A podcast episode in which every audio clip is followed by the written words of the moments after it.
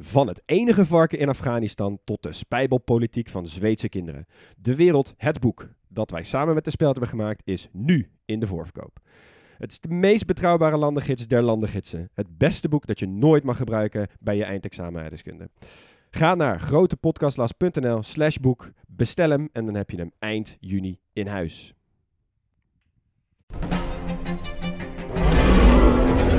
Maarten van Rossum en ik, Gijs Rademaker, nemen je mee naar de tijd van de dinosauriërs.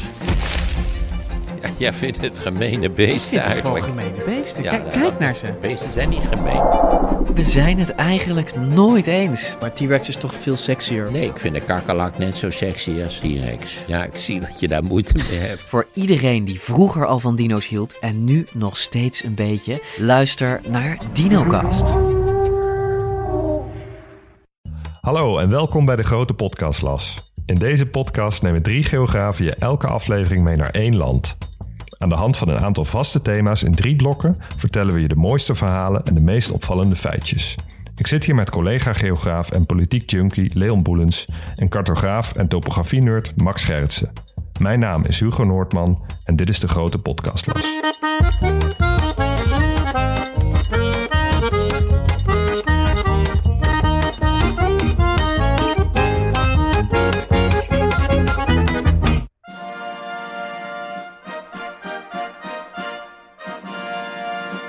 Welkom in Georgië.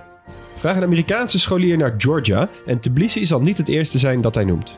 Hilariteit alom ook bij elke Amerikaanse nieuwslezer of de republikeinse Sarah Palin die het land Georgië verward met de thuisstaat van Martin Luther King.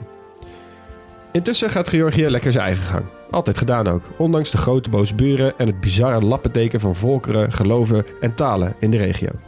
Wil je weten hoe Georgië tegenwoordig zoveel nieuwe vrienden maakt in de wereld? En welke Nederlandse vrouw uit Terneuzen daar een belangrijke rol speelde? Ga dan met ons mee op deze zoektocht.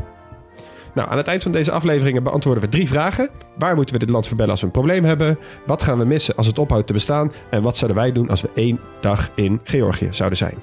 En een vierde vraag. Wil ik hier graag aan toevoegen. Oh? Ligt Georgië in Azië of in Europa? ja, dat is een goede voor aan het einde van de podcast. Daar moeten we aan het eind wel een antwoord op kunnen geven. Ja, Ja. ja. vind ik een goede toevoeging. Oké. Ehm, nou, dit, eh, we hebben Georgië niet zelf gekozen. Dit is gekozen na een uh, flitspolletje op eh, Twitter en Instagram. Dus eh, jullie hebben massaal gestemd met z'n allen. Dank daarvoor. En Bedankt voor het stemmen.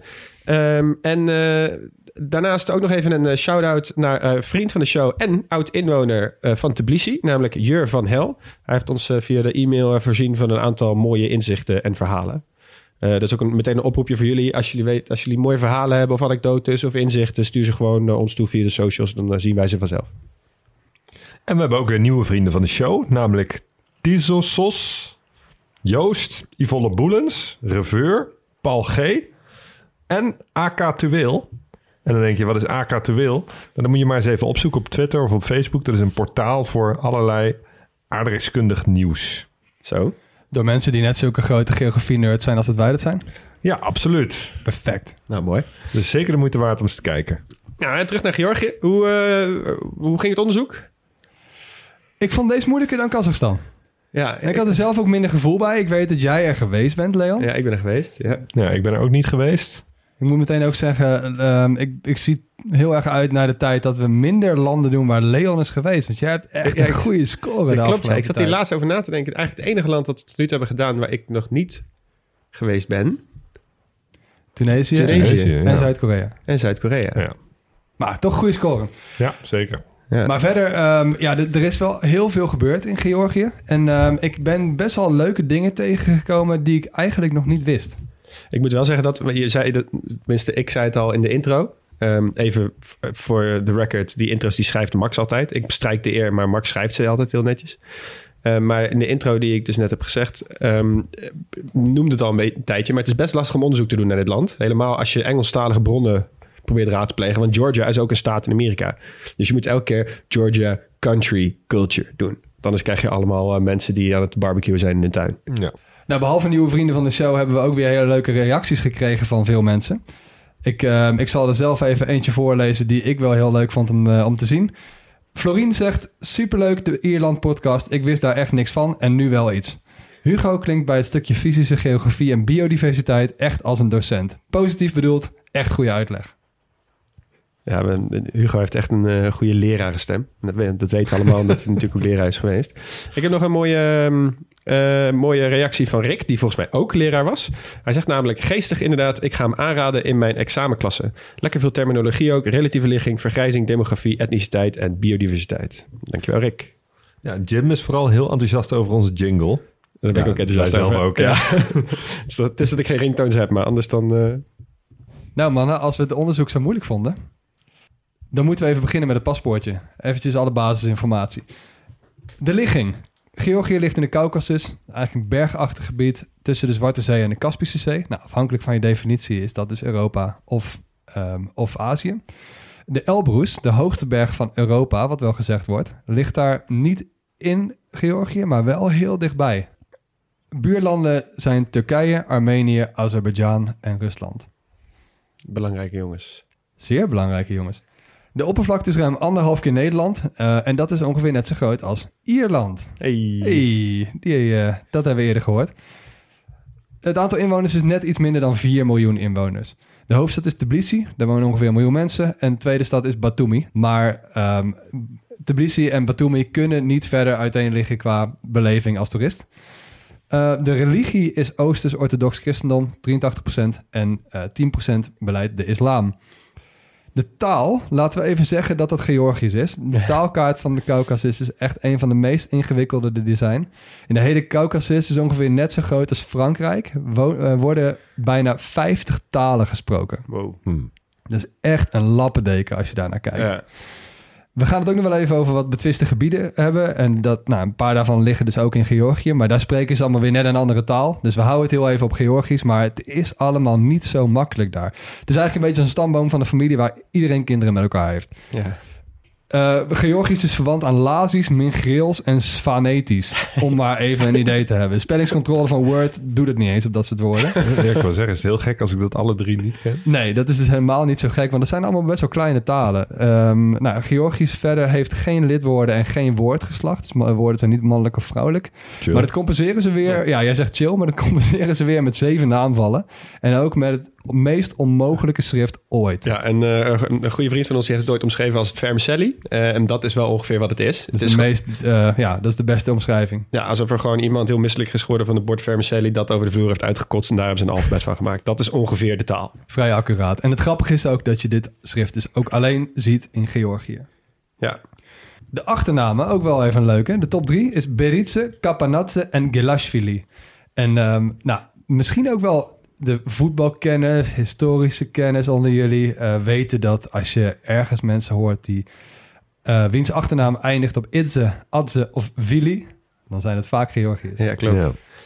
En ik wilde ook nog iets aan toevoegen. Hè? Dat is namelijk de meest voorkomende voornamen. Vooral van mannen. Weet je wat dat is? Ben benieuwd? Georgie. Weet je wat dat betekent eigenlijk? Wat? Ietse, atse of fili? Nee. De ze betekent zoon van. Shvili betekent kind. Dus kind van eh Georgie, kind van Barat. En ze betekent dus zoon. Dus Arvelatze is de zoon van Arvel. Ah, ja, oké. Dus die had ook O Arvo kunnen heten als hij in Ier was Ja, geweest. precies. Bij Ja. Arvel. Leuk. Cool. Eh, de vlag, om even mee af te sluiten, is een, wit met, ehm, is een witte vlag met een rood kruis door het midden. Eigenlijk een beetje de Engelse vlag ehm, van Engeland zelf. Eh, maar in de hoeken zijn ook weer rode kruisen.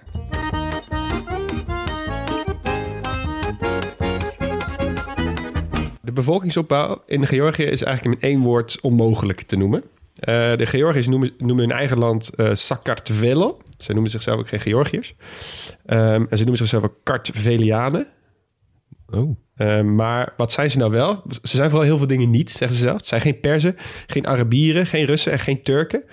Ze zijn Georgiërs, dat zeggen ze zelf. Eh, ze hebben een eigen nou, gekke vermicelli-taal. Ze hebben een eigen muziek, een eigen stijl, een eigen geschiedenis. Ze hebben, ze, zijn, ze hebben zich altijd best wel, best wel standvastig weten te houden tussen allemaal reuzen om hen heen. Maar ze hebben wel heel veel elementen van oude Anatolische culturen. Dus Turkse culturen, maar ook gewoon andere Europese vastelandsculturen. Perzisch, Arabisch, Ottomaans, maar ook culturen uit echt Verre Oosten. Dus denk veel meer richting Oost-China.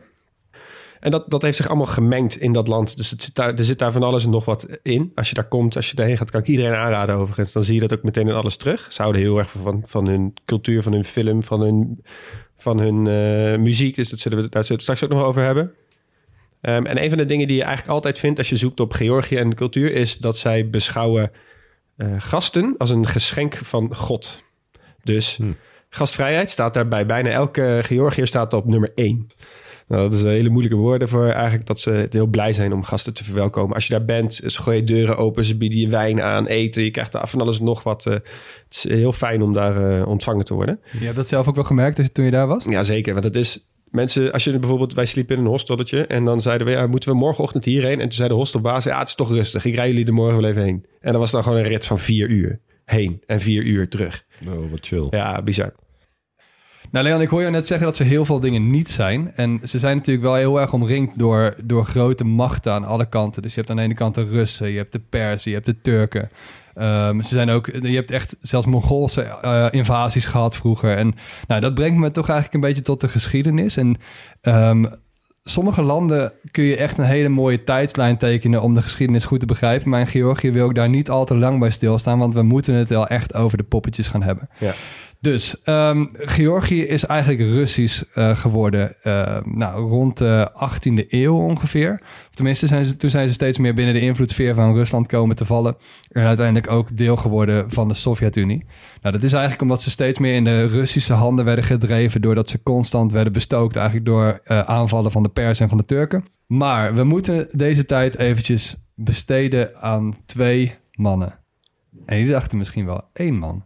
Ja. Maar de twee machtigste mannen op een bepaald moment van de Sovjet-Unie zijn allebei Georgisch. Nou, ik noem even een naam. Jozef Vissarionovich Djugashvili. Over wie heb ik het dan? Stalin. Correct.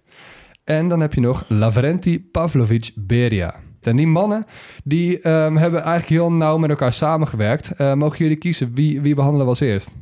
Dan beginnen we bij, eh, bij Beria. Want Ja, volgens mij was dat echt een boef. Dat, ehm, dat, dat lijkt me een heel goed idee. Ja, Beria. Stalin was geen move. Goed punt, goed punt. Ja, dan mag je zo meteen zelf oordelen, eh, Leon. Nee, ehm eh, Lavrenti Pavlovich Beria is een van de meest duistere figuren van de Sovjet-Unie geweest. Hij was het hoofd van de, van de geheime dienst. Die heette toen nog de NKVD. eh, dat was eigenlijk de voorloper van de KGB. En hij werd door Stalin tijdens de Yalta-conferentie, dus na de Tweede Wereldoorlog, toen tegenover Frank- eh, Franklin D. Roosevelt, werd hij onze Himmler genoemd. En Ja, Himmler is eigenlijk een van de architecten van de Holocaust, eh, was de baas van de Gestapo en van de SS. En hij noemde hem zelf onze Himmler tegen Hij noemde hem tegenover Roosevelt, noemde hij hem onze Himmler. Ah, dus nou, ja, hij was heel trots Ja. op, eh, op, op Beria. Hij werd door zijn biografe, eh Amy Knight, is hij beschreven als een enorm ambitieuze, niet ontziende, sadistische en arrogante bestuurder. Een vrij ruige LinkedIn-omschrijving. Ja, nou, het is echt een, een, een figuur waar je urenlang over kunt lezen op de, op de Wikipedia's en op de, op de andere websites.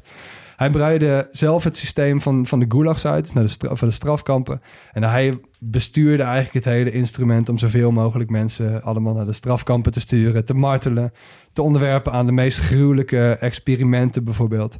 Dat was echt, dat was echt zijn ding. Ja, volgens mij stond hij ook aan de grondslag van het exporteren van al die intelligentia. Hij was een beetje zeg maar dat duistere stemmetje in Stalins oor die riep... eh, ze willen je omverwerpen. Als ik het goed heb onthouden. Ja, hij kwam eigenlijk na de grote zuivering kwam hij aan de macht van de NKVD. En de grote zuivering waren dus twee jaren waarin ze eigenlijk zijn begonnen met iedereen die Stalin niet vertrouwde, rechtstreeks zuiveren. Ja, dat waren eigenlijk alle mensen, konden dat zijn, echt van machtigen binnen de partij tot kunstenaars, tot officieren, tot oppositie. Of mensen bijvoorbeeld die toevallig gewoon dezelfde naam hadden, of zelfs compleet willekeurige mensen. Ehm, verder leidde hij ook een geheim giflaboratorium... waar hij de meest krankzinnige experimenten op gevangenen liet uitvoeren. Dus eh, hij liet... zowel de Himmler als, de, als het mengelen van, Zo zou je het kunnen zeggen. van het Sovjet-regime. Ja, absoluut. Ja, en ze hebben, ze hebben dus in de Sovjet-tijd een middel gevonden... om mensen te vermoorden zonder gifresten in hun lichaam achter te laten. Ja, en verder is hij ook hoofdverantwoordelijk uiteindelijk gemaakt voor het atoomprogramma na de Tweede Wereldoorlog. Dus eigenlijk ja. de meest duistere zaken die kwamen allemaal bij hem terecht. Nou, verder ehm, was hij een, eigenlijk, hij werd heel erg omschreven als een seksueel roofdier Ja. met machtsmisbruik. Was een heel duister figuur. Dus hij speelde eigenlijk spelletjes, verkrachtingen. ehm, eh, nou ja, hij, hij vermoordde die vrouwen vaak ook en heeft ze in de tuin begraven. Nou, het gaat echt van kwaad tot erger. En het, het wrang eigenlijk is een beetje dat Stalins dochter, Svetlana, werd verliefd op Sergio Beria, de, de zoon van Beria zelf. Sergio. oh. En dat vond Stalin helemaal niks, want die wist ook wel dat Beria niet te vertrouwen Zijn was. vader, zijn zoon. Er is overigens over onder andere Beria, maar eigenlijk over heel Georgië, echt een fantastisch boek geschreven. Eh, dat boek heet Het Achtste Leven. Eh, is geschreven door Nino Haratishvili. Eh, echt een aanrader voor iedereen die hierover gaat. Er gaat er inderdaad ook mede over Beria en over Stalin. Die worden niet bij naam genoemd, maar worden als de, de verschrikking of zo worden die genoemd. Het is een beetje in een romanvorm geschreven, toch? Ja, het is eh, acht generaties van Georgisch eh, geschiedenis. Dus die beginnen echt bij het onafhankelijk Georgië in 1920 en die eindigen gewoon een paar jaar geleden. Echt een fantastisch, fantastisch boek. Nou, verder wat Stalin... ehm, Stalin had er ergens heel erg een handje van... dat op het moment dat mensen om hem heen te machtig werden... dat hij ze dan uit de weg wilde, wilde ruimen. En eh, ondanks dat hij Beria niet vertrouwde... was Beria wel ontzettend belangrijk voor Stalin. Maar goed, uiteindelijk eh, is Beria zelf ook al slachtoffer geworden... van diezelfde paranoia. Ehm, Stalin kreeg op een gegeven moment beroerte... en Beria was de enige die bij hem mocht. En hij, mensen verdenken hem ervan... dat hij net iets te laat gereageerd heeft... En net iets te zwak heeft ingegrepen, waardoor Stalin uiteindelijk net is overleden in 1953. Uiteindelijk, Stalin vertrouwde hem al een tijdje niet meer. Dus hij is uiteindelijk wel eh, gearresteerd voor verraad. Ook omdat hij bereid was om wat concessies te doen aan de, aan de VS. Wat, eh, wat niet in goede aarde viel bij veel mensen van, van het So- eh, Sovjet, eh, Sovjetleger. Dus hij is zelf ook geëxecuteerd precies in hetzelfde jaar als waarin Stalin gestorven is. Oh jee. er zijn ook wel wat eh, mooie complet, eh, complottheorieën, of complottheorieën, zijn wat mooie theorieën over die dood van Stalin. Namelijk dat hij dus eigenlijk wel gered had kunnen worden na het hebben van die beroerte. Maar dat hij alle hoge dokters en eh, artsen uit het land al naar een strafkamp had gestuurd. Dat niemand hem echt meer kon helpen. En eigenlijk de, echt, de, de echte mensen die echt dingen konden, al lang uit zijn buurt verdwenen waren. Eh, hier is ook een mooie eh, film over gemaakt. Namelijk The Death of Stalin. Wel allemaal Engelstalig over het algemeen.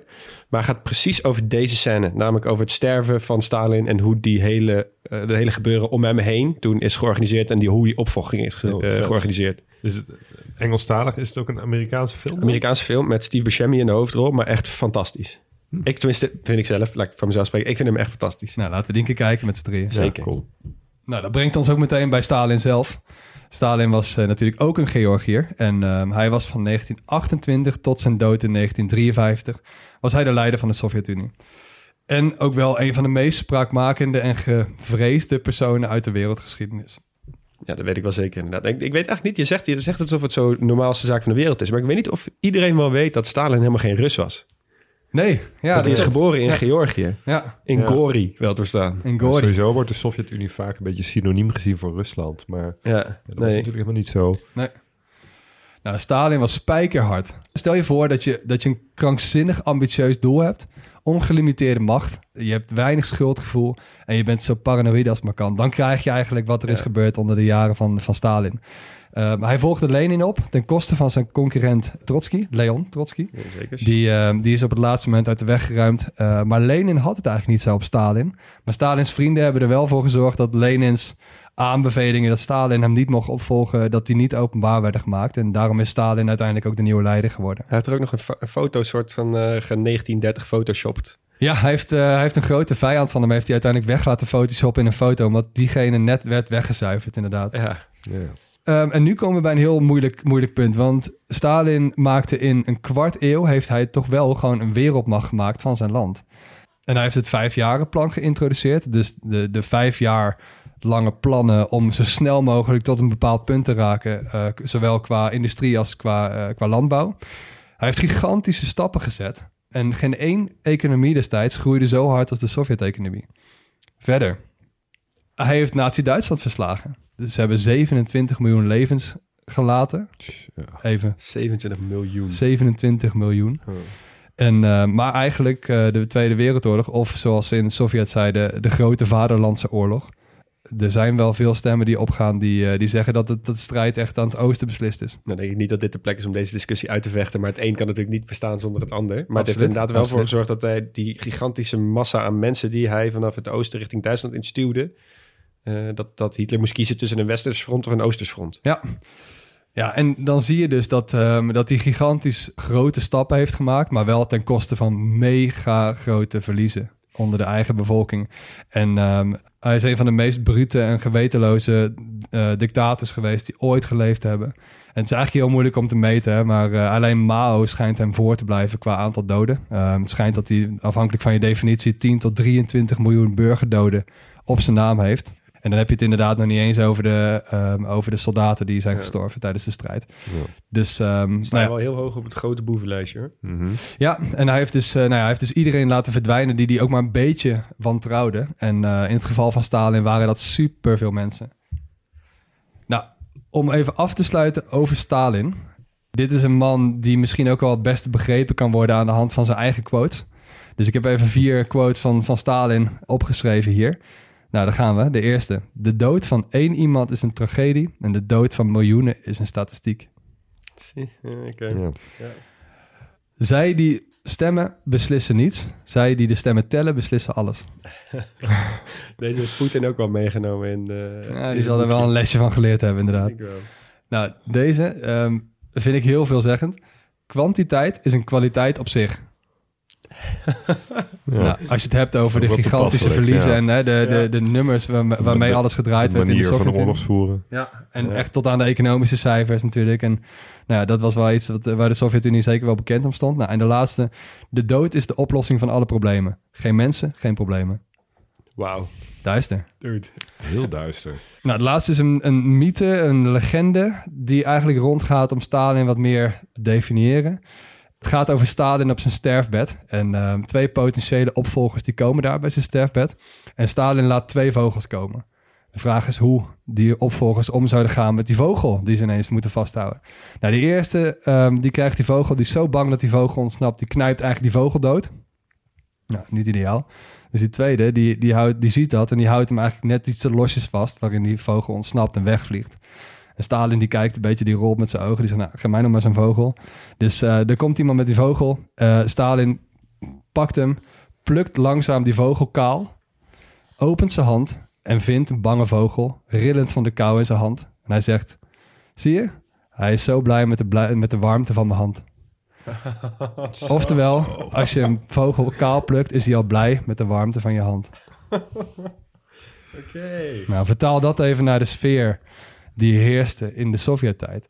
Maar het interessante vind ik nog wel dat Stalin bij veel mensen in, in de voormalige Sovjet-Unie, zeker in Georgië, echt nog heel populair is. Zeker. Hmm.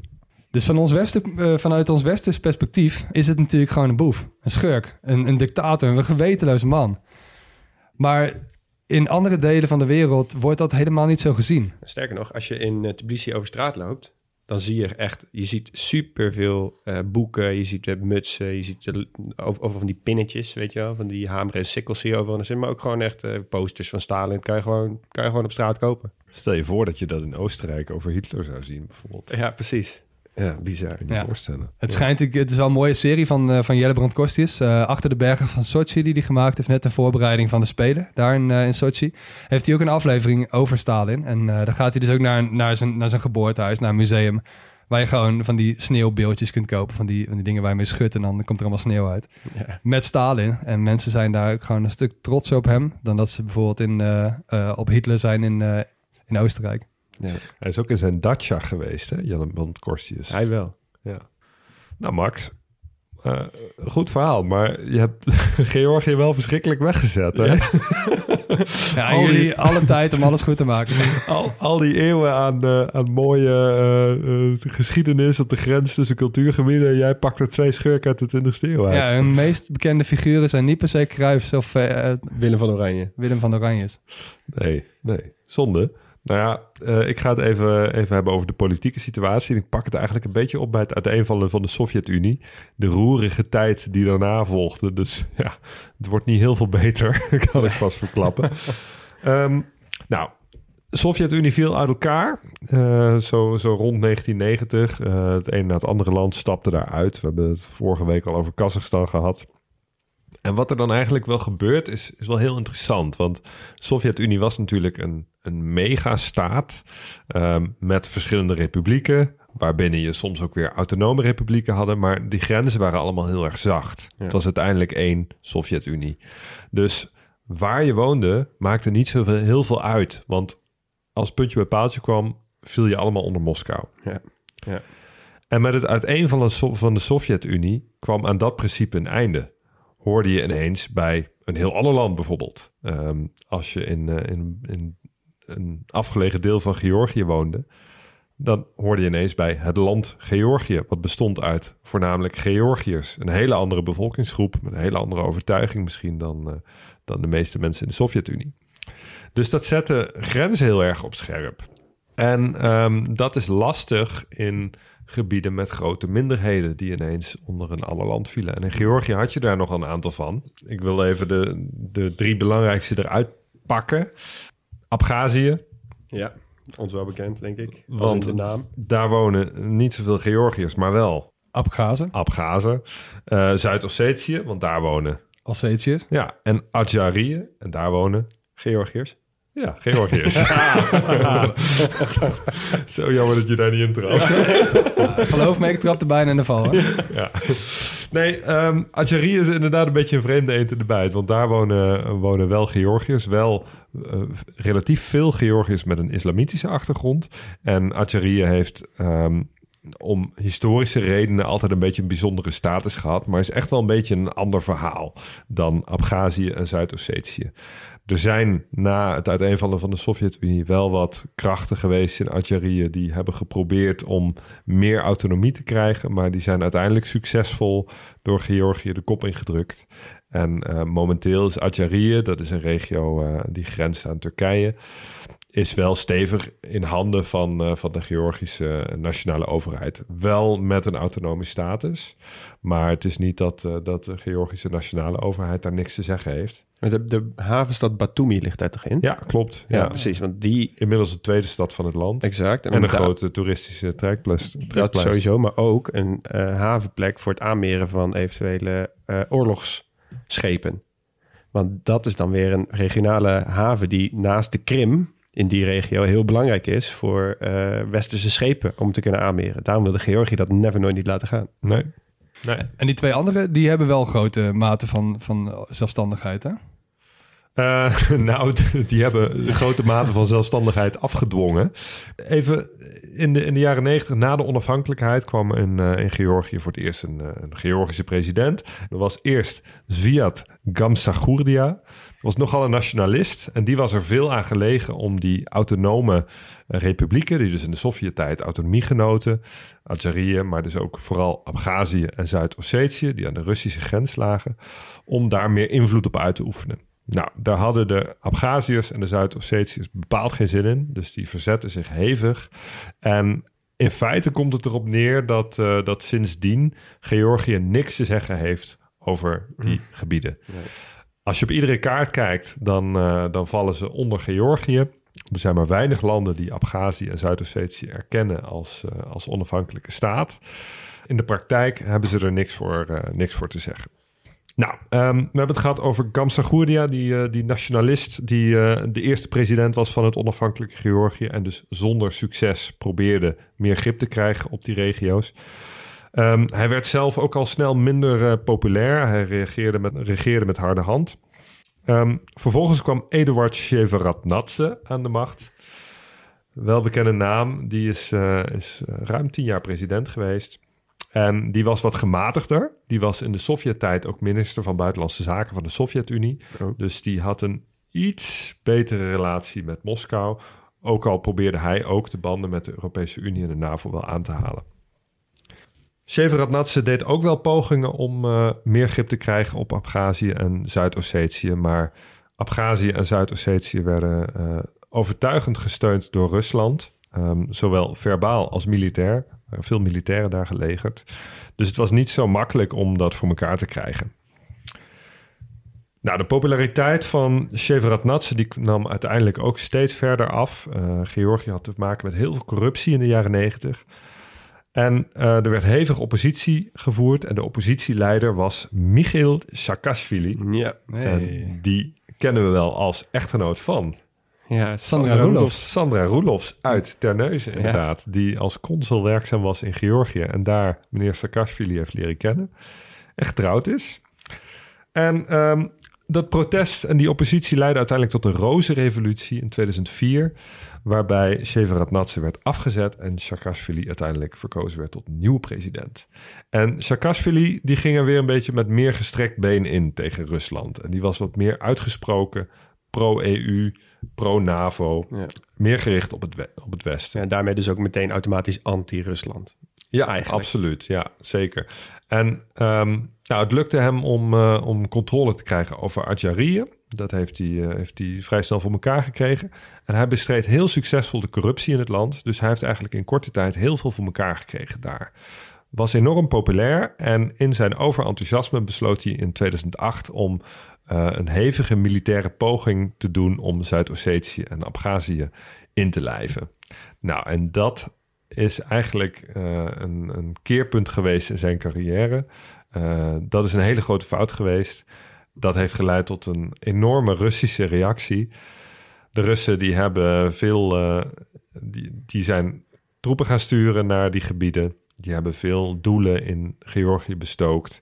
Er is enorm veel schade geleden. En um, nou, die aanval is succesvol afgeslagen. Dus dat is mislukt. Uh, heeft Georgië heel veel schade berokkend.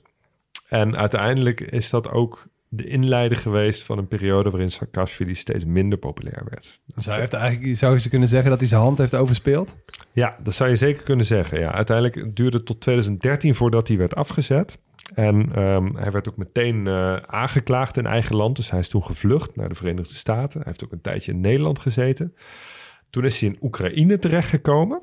Daar is hij door uh, Poroshenko aangesteld als gouverneur van de ja. regio Odessa. Om daar de corruptie uh, te bestrijden. Want ja. ja, daar was hij bekend om. Nou, later kreeg hij daar toch weer ruzie uh, met Poroshenko. Die nam hem het staatsburgerschap van Oekraïne af. Nou, het staatsburgerschap van Georgië was hij al kwijt. Dus toen was hij even stateloos.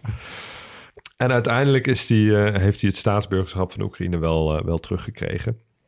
En afgelopen oktober is hij teruggekeerd naar Georgië. In de hoop een nieuwe revolutie te starten. Zo. En hij had eigenlijk erop wel op gerekend dat, uh, dat hij wel amnestie zou krijgen. Maar niets was minder waard, want op de dag van, uh, van aankomst werd hij gewoon gelijk zonder pardon opgepakt en in de bak gezet. Ja. Dus daar kwam helemaal niks van zijn plan uh, terecht om, om een nieuwe greep naar de macht te doen. Sindsdien zit hij ook in hongerstaking in de gevangenis. Oei, oei, oei. En het schijnt ook uit te zijn met Sandra. Maar als wij, ik wil nog even één ding, één ding wat we toch eigenlijk wel even moeten benoemen. Hier was met die Russische inval in, uh, in uh, Georgië, was er ook een bombardement op Gori. Daarbij is een Nederlands cameraman, Stan Storymans, is daarbij overleden. Uh, ik kan die beelden nog heel goed herinneren. Ik weet niet of jullie dat nog weten met die tanks. En dit, dat was best wel een heftig ding. Um, maar goed, ja, ik wilde dat gewoon even genoemd hebben. Ja, ja belangrijk ook Nederlands tintje ja. in het hele conflict. Nou, wat eigenlijk ook nog wel, wel leuk is om even aan te stippen. Um, wat, wat doen die Russen nou eigenlijk in Abhazie en Zuid-Ossetië? Ik bedoel, vinden ze die mensen nou zo aardig?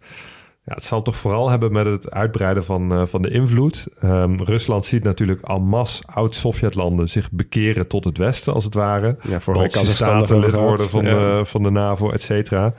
Dus die proberen op die manier toch een beetje territorium terug te winnen. En um, wat ze ook toepassen daarbij is dat ze mensen in Abhazie en Zuid-Ossetië het Russisch staatsburgerschap geven.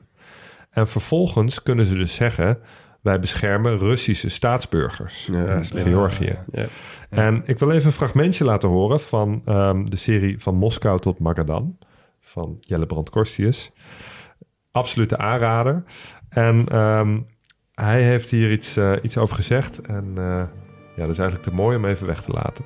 De hele reden waarom Rusland Ossetië steunde in de oorlog met Georgië was omdat alle Ossetiërs Russische paspoorten hadden. Rusland moest haar burgers beschermen. Moet je je voorstellen wat er gaat gebeuren als de Russen inderdaad paspoorten aan de Russisch-talige minderheid op de Krim uitdelen. zoals de Oekraïners beweren. Het hoeft maar iets te gebeuren, er loopt een gascrisis uit de hand of zo. En dan komen de echte problemen. Nou, deze woorden van Jelle Brand die komen dus uit 2012. Want toen eh, is deze serie eh opgenomen. voor de inval ja, van de Krim. twee jaar voordat de Russen daadwerkelijk de Krim invielen. Dus hij heeft het eigenlijk een soort voorspeld. Ja. Wauw, oké, heftig.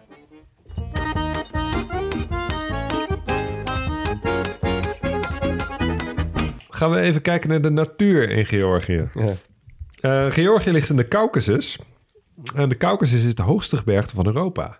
Ja. Dus dan komen we weer door de vraag, is Georgië nou Europa? precies. Als eh, de Caucasus Europa is. Ik denk niet dat de Alpenlanden dit leuk vinden. Hey, denk Het is ik wel niet. degelijk zo. Ja, nou ja, goed. Meerdere toppen boven de 5000 meter. De Elbrus werd al genoemd, ligt niet in Georgië, maar ehm, wel in Rusland. En dat is dus wel overduidelijk de hoogste berg van Europa. Maar ook in Georgië liggen een aantal eh, bergen boven de 5000 meter. Georgië ligt ook aan de zee natuurlijk, de Zwarte Zee. En Georgië is niet heel groot. Dus het betekent dat je superveel hoogteverschil hebt op relatief korte afstand. Ja. Sterker nog, er is één land dat kleiner is dan Georgië en toch boven Georgië staat zo, op. Moet je toch even over nadenken. Ik ben, misschien, misschien is het wel Bhutan of zo. Ja, het is inderdaad oh, Bhutan. Ja. Oh. Ja, ehm, in Georgië is dat verschil eh, uh, 5201 meter. Dus gewoon van de hoogste berg van Georgië tot de Zwarte Zeekust. En in Bhutan is het verschil maar liefst 7473 meter. Wow. En die hebben natuurlijk echt hele hoge bergen. echte. 7000ers. Ja. Maar ook eh, een, gedeelte laagland wat aan, eh, aan de rivier ligt op de grens met India. Nou, dat betekent ook dat, dat ze heel veel verschillende klimaten hebben. Aan de Zwarte Zeekust, rondom Batumi bijvoorbeeld, is echt een subtropisch klimaat. Ja, Goeie palmbomen, ja, is echt een badplaats. Maar goed, die, eh, die hoge bergen, daar heb je echt het polaire klimaat, toendra-klimaat, sneeuwklimaten. Um, maar je hebt ook een stukje steppen, wat meer richting Azerbeidzjan en Armenië waar het echt heel droog is. Dus echt heel veel verschillen op een korte afstand. Nou, dat zorgt ook weer voor heel veel biodiversiteit. Dat zagen we in Colombia ook al wel met die grote hoogteverschillen. De Caucasus is een van de biodiversiteits-hotspots in de wereld. Ja. Dat Ik zie betekent jou dat een je- beetje onze biodiversiteitsgoeroe worden. ja, echt wel, hè? Ja. Ehm, maar wat ik dus niet wist, is dat ze... Kijk, dat ze eh, wat linkse en bruine beren hebben en zo. Dat verwacht je wel in dat soort berggebieden. Maar ze hebben daar dus ook luipaarden. Echt? Ja. Wow. En in het verleden zelfs leeuwen en tijgers. Meen je? Ja, die zijn helaas uitgestorven in dat gebied. Ik weet wel dat het is, het is echt. Er was ook een, een tip van, eh van Tizozos op eh vriendvandeshow.nl. Die zei dat het ook een, gigantische hotspot is voor vogelaars.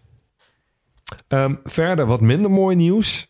Er is in, eh, in Georgië best wel wat milieuproblematiek.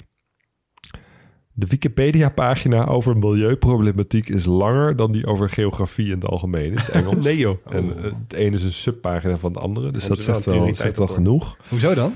Nou, Georgië heeft best wel veel zware industrie gehad, met name in de Sovjet-tijd. En er is niet zo heel zorgvuldig omgesprongen met afval, eh, resten daarvan. Ehm, afvalwater wordt ook ongezuiverd gelo- geloodst in die tijd. Best een slechte combinatie van toch best wel een bergachtig land... waar, waar luchtvervuiling redelijk makkelijk blijft hangen in, in valleien... en tussen, tussen grote bergketens. En dan ook nog met dit verhaal. Ja. Ik snap dat op zich wel. Ja, ja, ja, ja dus, dus de, ja, de natuurschoon staat daar wel onder druk. En de biodiversiteit daarmee dus ook. Oké mannen, ik ga jullie even meenemen naar de economie. Geen, geen bruggetje deze keer.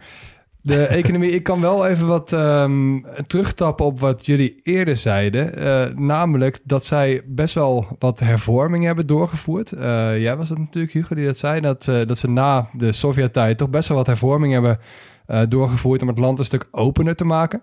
En dat zie je ook wel heel erg in de economie. Ik vond het best wel tof om te zien dat ze eh, toch wel in een, in een lijstje waarvan ik eigenlijk niet zo goed wist wat daar nou precies mee bedoeld werd. Ehm, De Ease of Doing Business Index. Daar staan zij dus in de top 10. Ze staan er nu op nummer 7. En de Ease of Doing Business Index is van de World Bank. Dus het is ook niet van een, hè, is best wel van een gerenommeerde instantie. En eigenlijk meet dat het ondernemingsklimaat. Dus het meet eigenlijk hè, hoe, hoe makkelijk kun je daar zaken doen, hoe is de infrastructuur, eh, hoe goed zijn je eigendomsrechten beschermd, al dat soort dingen. En daar heeft die regering van Saakashvili dus echt super veel aan gedaan. Ja. Los van het feit dat hij natuurlijk de, de corruptie heeft proberen te, eh, nou ja, zoveel mogelijk te verdringen. Ja, want dat is ook een belangrijk criterium, geloof ik, in die, eh, in die index. Ik geloof dat ze, dat ze ook Georgië op een gegeven moment hebben uitgeroepen tot beste corruptiebestrijder ter wereld. Ja, en ze hebben ook inderdaad eh, greatest reformer of the world. Zeg maar, die Ja, termen, wat een die, die- ja, die, die, eh, die prijzen die hebben ze op een gegeven moment echt gewonnen. Dus Ja. dat, dat vond ik best wel interessant om te zien. Eh, ze hebben best wel wat belastingen geschrapt en vereenvoudigd. Hè? Gewoon om het, om het investeringsklimaat gewoon een stuk makkelijker te maken. Ja goed, en ze staan nu dus op nummer 7. En dat vond ik dus eigenlijk best wel cool voor zo'n land. Ze staan dan alleen achter Nieuw-Zeeland, Singapore, eh, Hongkong, wat, nou goed, hè, land of niet. eh, Denemarken, Zuid-Korea en de VS. Dus dat zijn Dat ook wel echt landen echt, die je eh, rechtstreeks associeert inderdaad met zo'n zo'n term. En dus Ja, niet vet. Nederland, Duitsland, Engeland, wat dan ook. Ja. Dus nou ja, weet dat over Georgië. Je kunt daar dus best wel makkelijke zaken doen. Nou, lijkt me een heel corrupt land. Ook wel een land waar je heel makkelijk zaken kan doen. Ja, maar je moet je wel je weg weten. Nou goed, wat exporteren ze verder? Ehm, de lijstjes die je kunt vinden beginnen allemaal met koper, ijzererts. Nou, dat zijn dan wel redelijk makkelijke, begrijpelijke dingen. Maar daarna gaan we naar hazelnoten, medicijnen, kunstmest en wijn. Nou, best een mooi lijstje. niet? Ja. Zeker. Eh, nou, een stukje over toerisme. Nou, ik ben zelf natuurlijk toerist geweest in het land. Dus ik heb in ieder geval gezien dat er echt... Echt, het is gewoon een gekkenhuis van kloostertjes, kerkjes, kastelen. Het is echt één groot, winter, of één groot wonderland.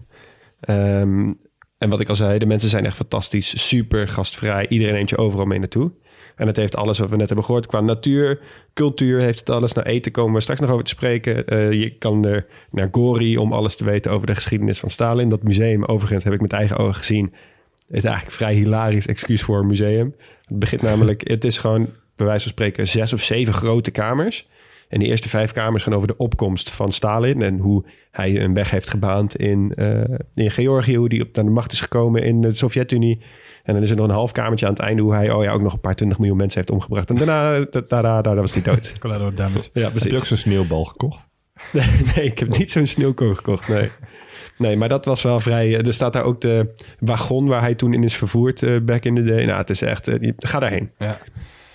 Kun je ons wat meer vertellen over het verschil tussen die steden Tbilisi en Batumi? Daar ben ik echt heel benieuwd naar. Ja, je- dat is echt fantastisch dat je het zegt. Want Tbilisi is echt een toonbeeld van een prachtige oude stad gebouwd rondom cultuur. Ehm, ze noemen het ook wel, ja, kom ik weer, maar ze noemen het ook wel het Berlijn van eh, de Caucasus. Omdat er heel veel straat, eh, street art is, heel veel graffiti, er is heel veel, heel veel vrijheden, heel veel clubs. Ehm, je kan daar echt, je hebt hele leuke barretjes, heel veel open ook. Eh, nou, het is gewoon een stad waar je eigenlijk graag wel wil zijn. Je wil Echt een hoofdstad dus. Ja. Echt een hoofdstad met veel cultuur. Het is echt een fijne stad om te, te vertoeven. En dan heb je Batumi. Dat is het salau van de Zwarte Zee. Ja, dus eh, denk Salau meets Sunny Beach. Want het is namelijk een gokparadijs. Je ziet overal casino's. Dat doen ze omdat in Turkije mag je niet gokken. En Batumi ligt relatief dicht bij Turkije. Dus al die Turken komen daarheen. En eh, er zijn heel veel Russen. Heel veel Russen zijn er. Ja. Ze zijn er echt massaal daar om. En die, die hebt daar van die kiezelstenen badplaatsen. Nou, denk aan Rusland. Als je Rusland, dan denk je niet aan ah, fijne zandstranden waar je lekker in de zon kan liggen. Dus die trekken allemaal naar dat soort landen om daar eh, in ieder geval een soort, eh, een soort zomervakantie door te kunnen brengen. Dus eigenlijk een betonnen gokbadplaats Ja, met, en dit vind ik dus wel grappig, dat, dat die mensen in Georgië zijn dus heel trots op de kiezelstranden van Batumi. ja. Maar kiezelstranden, dat is toch helemaal niet fijn? Nee, ja, maar als je, als je, je, moet er maar eens, je moet er maar eens foto's van opzien. Mensen liggen ook echt op hun handdoekje op die kiezelstranden. Ik weet niet of dat het is omdat ze niet beter gewend zijn... of omdat ze gaan denken, I am a Russian, I am hard. Maar, maar goed, heb ik ondertussen even een quizje voor jullie. Eh, doe maar even top eh, vijf van eh, landen met de meeste toeristen in... eh, of landen die de meeste toeristen sturen naar... eh, Nou, dan denk ik Laten we Rusland beginnen. ja, Rusland staat op twee, Turkije staat op vier. Oh. Die, verbaasde, die verbaasde mij wel trouwens, dat Rusland op twee stond. Engeland, Duitsland? Geen Engeland, geen Duitsland. Oh. Azerbeidzjan? Azerbeidzjan staat op nummer uno.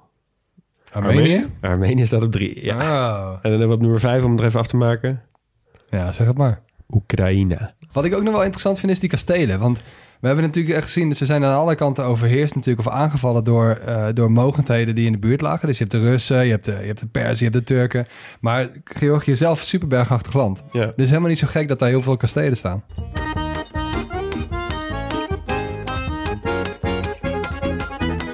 Oké mannen, we gaan het even over de cultuur hebben. En ehm, dit hoofdstukje is altijd gereserveerd voor film, voor muziek, voor eh kunst, eh, voor media.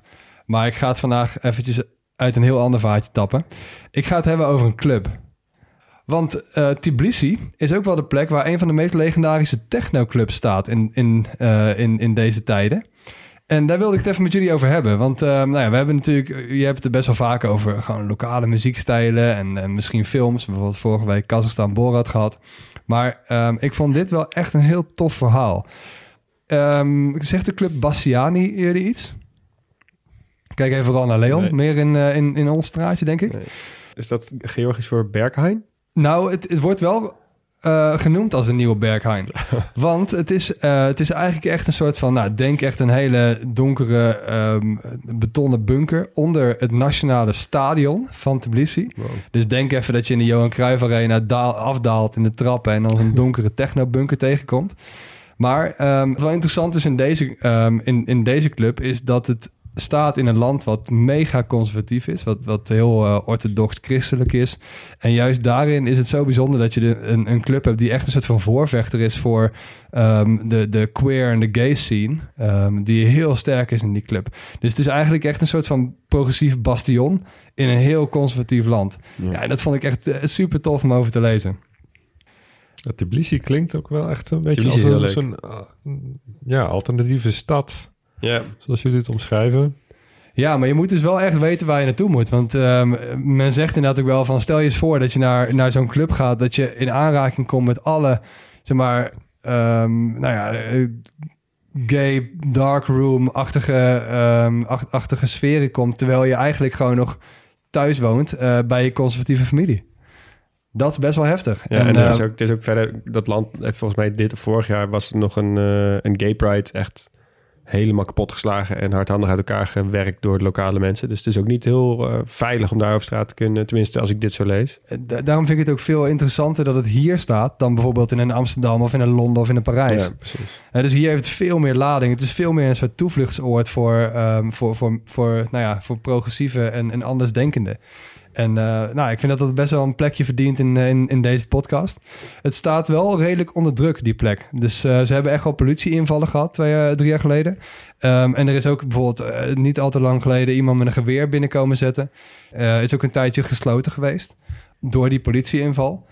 Dus ja, ze moeten wel heel, heel hard vechten voor hun rechten. Maar uh, ik vond hmm. het wel echt een leuk om even te noemen bij, bij, bij de ja, cultuur en bij ja, de media. Want ja. deze kant van de muziek moeten we ook af en toe belichten. Ja, hey, en um, als we het toch over muziek hebben. Georgië doet mee aan het Eurovisie Songfestival, hè? Ja, Europees. niet onverdienstelijk ook. Nee. Of nou ja, eigenlijk wel onverdienstelijk, maar... um, hebben ze niet een keer gewonnen? Europees. Maar goed, ja, dan zou je Australië en, uh, en Israël nee, tot Europa die... moeten rekenen. Nee, die vriend. Nou ja, dat klopt. En uh, goed, als we dan toch even doortrekken... ze zitten natuurlijk ook gewoon bij de UEFA. Precies, en uh, ze spelen ook kwalificatie voor dingen als Europees voetbal. En, ja, uh, maar Kazachstan ook. Ja, maar van Kazachstan wordt ook wel gezegd... Op het moment dat jij de Oeral neemt als oostgrens van Europa... en je trekt die gewoon recht naar beneden... dan is er dus ook een deel Kazach, uh, de Kazachs Ik voel Europa. een special aankomen over de begrenzing van continenten. Ik wil Ja, zeggen, als je Georgië door Azerbeidzjan heen steekt... en dan kan je bijna zwaaien naar Kazachstan. Hè? Ja. Dus het is zo ver ligt het ook weer niet van elkaar. Nee, dat is zo. Goed, tegelijkertijd liggen ze ook wel in heel veel gewoon... eh, op het moment dat jij echt gaat kijken... naar de harde begrenzingen van landen... Uh, toe, toebedeeld aan, uh, aan werelddelen... dan is Georgië volgens mij valt nog steeds onder Azië. Oké, ik mag het even hebben over de keuken met jullie. Die is lekker. Ja, is die lekker? Ja, die is fantastisch. Ja, ik heb, ik heb er dus heel veel over opgezocht, maar niet kunnen proeven. Dat vind ik altijd zo jammer aan het uitzoeken van dit thema. Ja. Ja. Nou, um, het nationale gerecht is gachapuri. Een Georgisch deeggerecht lijkt eigenlijk een beetje op een pizza. Het is een soort focaccia-achtig uh, ding. Het is in ieder geval een brood met kaas erop. Uh, en, en hele, in verschillende regio's wordt het op verschillende manieren bereid. Heb je het gegeten? Jazeker. Ja, je wordt er echt mee doodgegooid. Ja, het wordt dus heel veel in restaurants geserveerd, maar ook langs de weg in stalletjes en zo. Het is echt uh, nou, de, de, uh, het hapje ja, van Georgië, wat je op ieder moment van de dag kan nemen. Ik, nou, voor, ik zou het vooral niet ochtends vroeg doen, maar het kan wel. Maar het is vooral inderdaad uh, goed brakheidsvoer bijvoorbeeld. Dus ze koken er ook een ei in?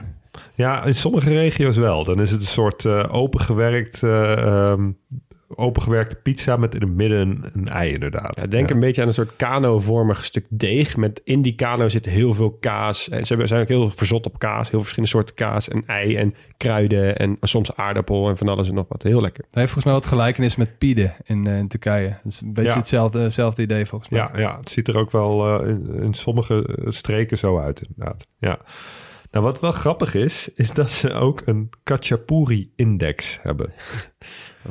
En om te snappen waarom dat grappig is, moeten we het eerst even hebben over de Big Mac-index. Die kennen jullie wel? Ja. Ik ken hem wel, maar misschien voor de luisteraar. Precies. De Big Mac-index is eigenlijk een index waarin wordt bijgehouden wat een Big Mac kost. Je weet wel, de burger bij de McDonald's. In alle landen van de wereld waar de McDonald's is gevestigd. Nou, dat zijn nogal wat landen, dus dat is een aardig lijstje. En dat is eigenlijk een middel om prijsverschillen tussen landen heel goed te kunnen meten. Want een Big Mac is overal hetzelfde. Dus een beetje het handelsmerk van McDonald's. Dat ze producten overal op dezelfde manier maken. Ehm, het bestaat uit een broodje, een vleesje, een eh, tomaatje, een stukje sla. Dus de prijs van die Big Mac, die zegt eigenlijk heel veel over de prijs van alle ingrediënten en dus van levensmiddelen in dat land. Ja, het is relaxed meten, want je hebt, ze- je hebt ze ook overal. Ja, precies. Nou, heel erg, heel erg interessante index. En in Georgië hebben ze dus de Kachapuri-index. Niet dat ze daarmee bijhouden wat een Kachapuri in Tbilisi kost ten opzichte van een Kachapuri in Batumi bijvoorbeeld. Ze gebruiken dit meer om inflatie te meten. Oké. Dus om bij te houden van wat kostte een eh Kachapuri vorig jaar gemiddeld en wat kost het nu en dus wat voor een inflatie hebben we, Ja, meegemaakt. interessant. Nou, verder, ehm, we hebben het al eerder gehad. Georgië is natuurlijk een wijnland bij uitstek. Of nou ja, natuurlijk. Eigenlijk hier in het westen is dat niet zo heel bekend. En voor deze aflevering ben ik bij drie wijnzaken naar binnen gelopen om te vragen of ze Georgische wijn hadden. En ze zaten me aan te kijken. Eentje zei, ja, dat is toch eh, Sloveense wijn, die hebben we hier. Toen dacht ik, mm, mm, nee. Ik ga deze discussie niet voeren. nee. Precies, luister maar naar de podcast. Eh, nou ja, Georgië, een van de oudste, zo niet de oudste wijnregio in de wereld. Er wordt al eh, zeker 8000 jaar wijn verbouwd. Maar op een hele andere manier. Ze doen daar wijn in potten in de grond. En daar zijn ze Ja. partij trots op. Ja, Daar ben je ook echt mee doodgegooid als je daar bent. potten in plaats van in, in houten vaten Ja, bijvoorbeeld. ja. Ja. Ja, Ehm, in de Sovjet-tijd werd eh, er heel veel wijn afgenomen uit Georgië, want eh, wijn was gewoon populair in, eh, in de Sovjet-Unie.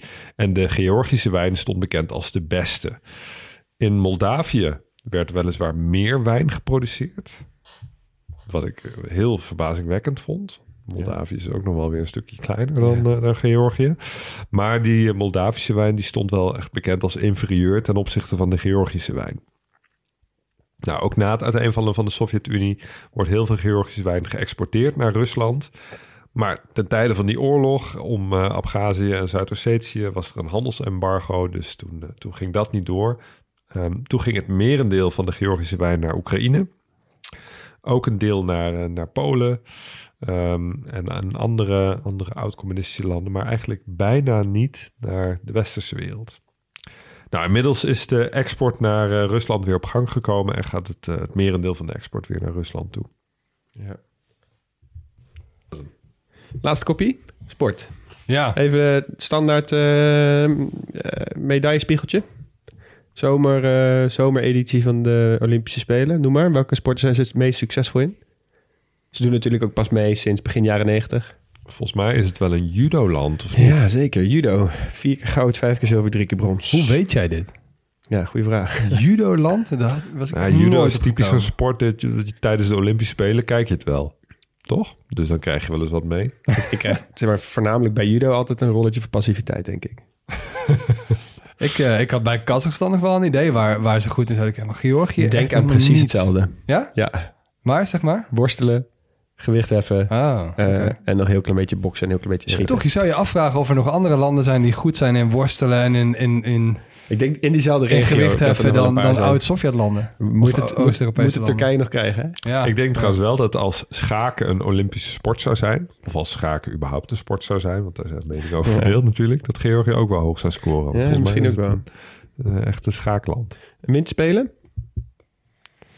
Nou, eh, ik dus gewoon eens gek. Eh, ze, ze kunnen heel goed bobsleeën. Nee, lijkt me niet. Ik heb geen flauw idee. Nee, nul. Maar je- nog nooit een medaille gehaald op de winterspelen. we Ah, hebben nog nooit een medaille gehaald. We kunnen niet zeggen dat ze het land er niet voor hebben. Nee, dat is waar. Eh, en dan moeten we het nog even hebben over eh, een legendarische voetbalhelden.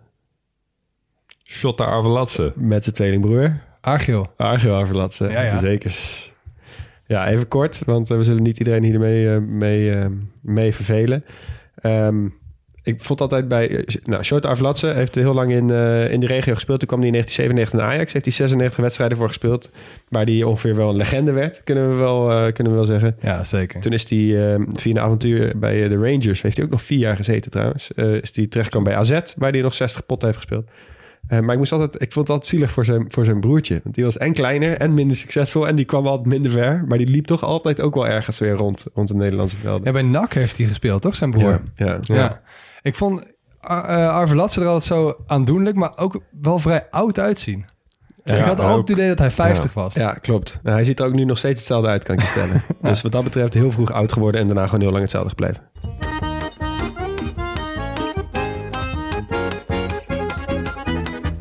Ja, het is wel best een beetje een standaard aan het worden dat jij gewoon nog ergens... Leon, dat jij nog ergens een of ander random feitje tussendoor weet, weet te prutsen... wat we nergens anders in de aflevering kwijt hebben gekund, toch? Ja, dat is, Heb je er nog één? Ja, het had ergens kwijtgekund, maar eigenlijk niet. Maar het is zo'n mooi verhaal. Ik moet het even met jullie delen. Ehm, het gaat namelijk over een verhaal uit de Tweede Wereldoorlog. Texel heeft vijf jaar lang eigenlijk weinig meegemaakt van de Tweede Wereldoorlog. Eh, maar er werden wel de hele tijd allemaal mensen van Duitse troepen werden daar gestald. Eh, zo ook heel veel Georgiërs die in krijgsdienst waren ge- genomen. Die vochten over het algemeen voornamelijk aan de Russische zijde. Maar ja, die maakten ook krijgsgevangenen. En die hadden toen twee keuzes. Of in de, gevangenis, in de gevangenis zitten of meevechten aan de Duitse kant. Dus zij kozen heel vaak de kant van de Duitsers om te vechten. Eh, toen hadden die Duitsers bedacht, we zetten ze gewoon met z'n allen op Texel. En toen in februari werd duidelijk dat de Duitsers toch wel die oorlog gingen verliezen. Toen hebben zij eh, zich eh, daar samengevoegd. Uiteindelijk zaten daar 800 Georgiërs en 400 Duitsers op Texel. Toen zijn zij in ehm, eh, 1945 in april, dus vlak voor de bevrijding, zijn zij in opstand gekomen tegen de Duitsers op het eiland. Maar de Duitsers die trokken dat niet. Dus die hebben op een gegeven moment hebben zij dus allemaal extra troepen van het vasteland naar Texel gestuurd. Daar is nog vier weken volle bak gevochten. Oh, sorry, vijf weken volle bak gevochten. Eh, in totaal zijn er toen 565 Georgiërs, 120 Tesselaars en 800 Duitsers om het leven gekomen. En dat, dat hele gevecht, dat duurde tot 20 mei. Wat? Wow. En dit wordt dus ook wel als Europa's laatste slagveld genoemd. De Georgische opstand op Texel. Bizar, hè?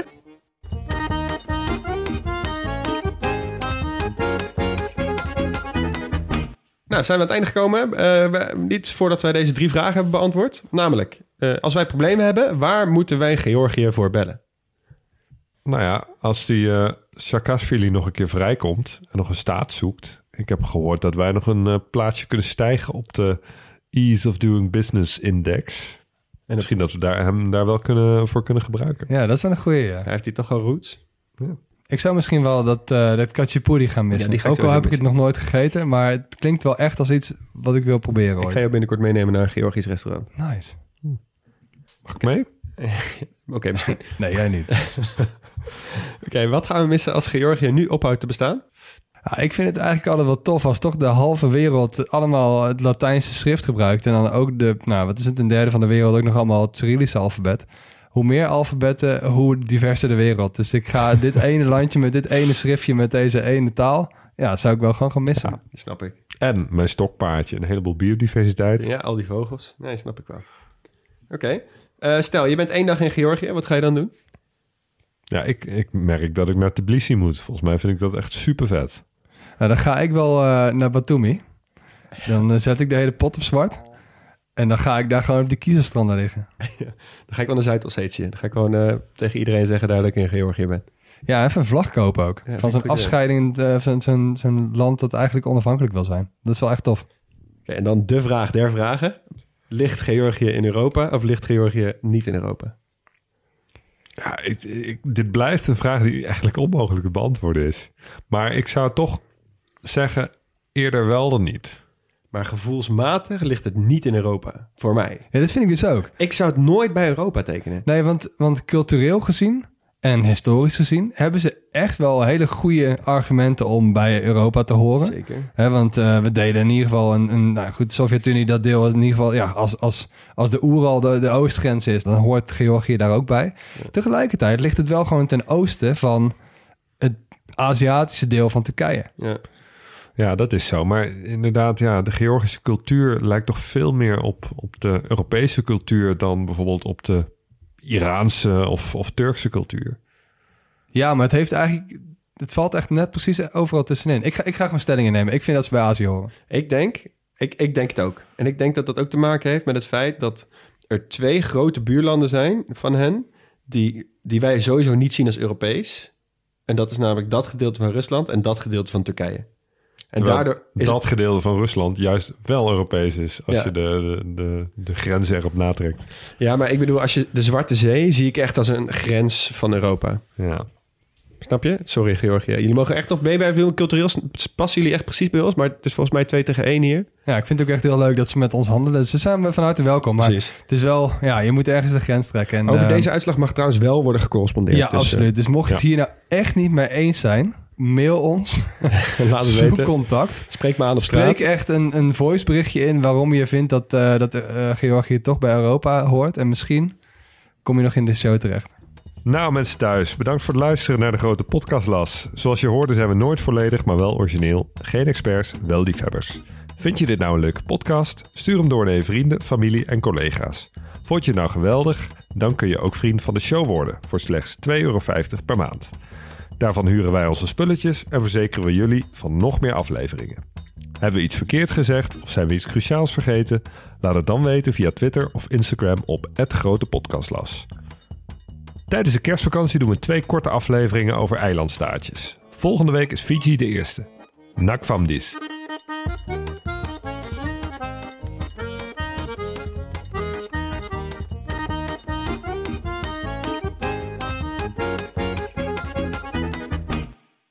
Yo, luisteraar. Luister je nog steeds? Klasse man, je hebt er gewoon helemaal afgeluisterd. Nou, nu je tot hier bent gekomen, koop dan ook gelijk even ons boek hè. grotepodcastlas.nl slash boek.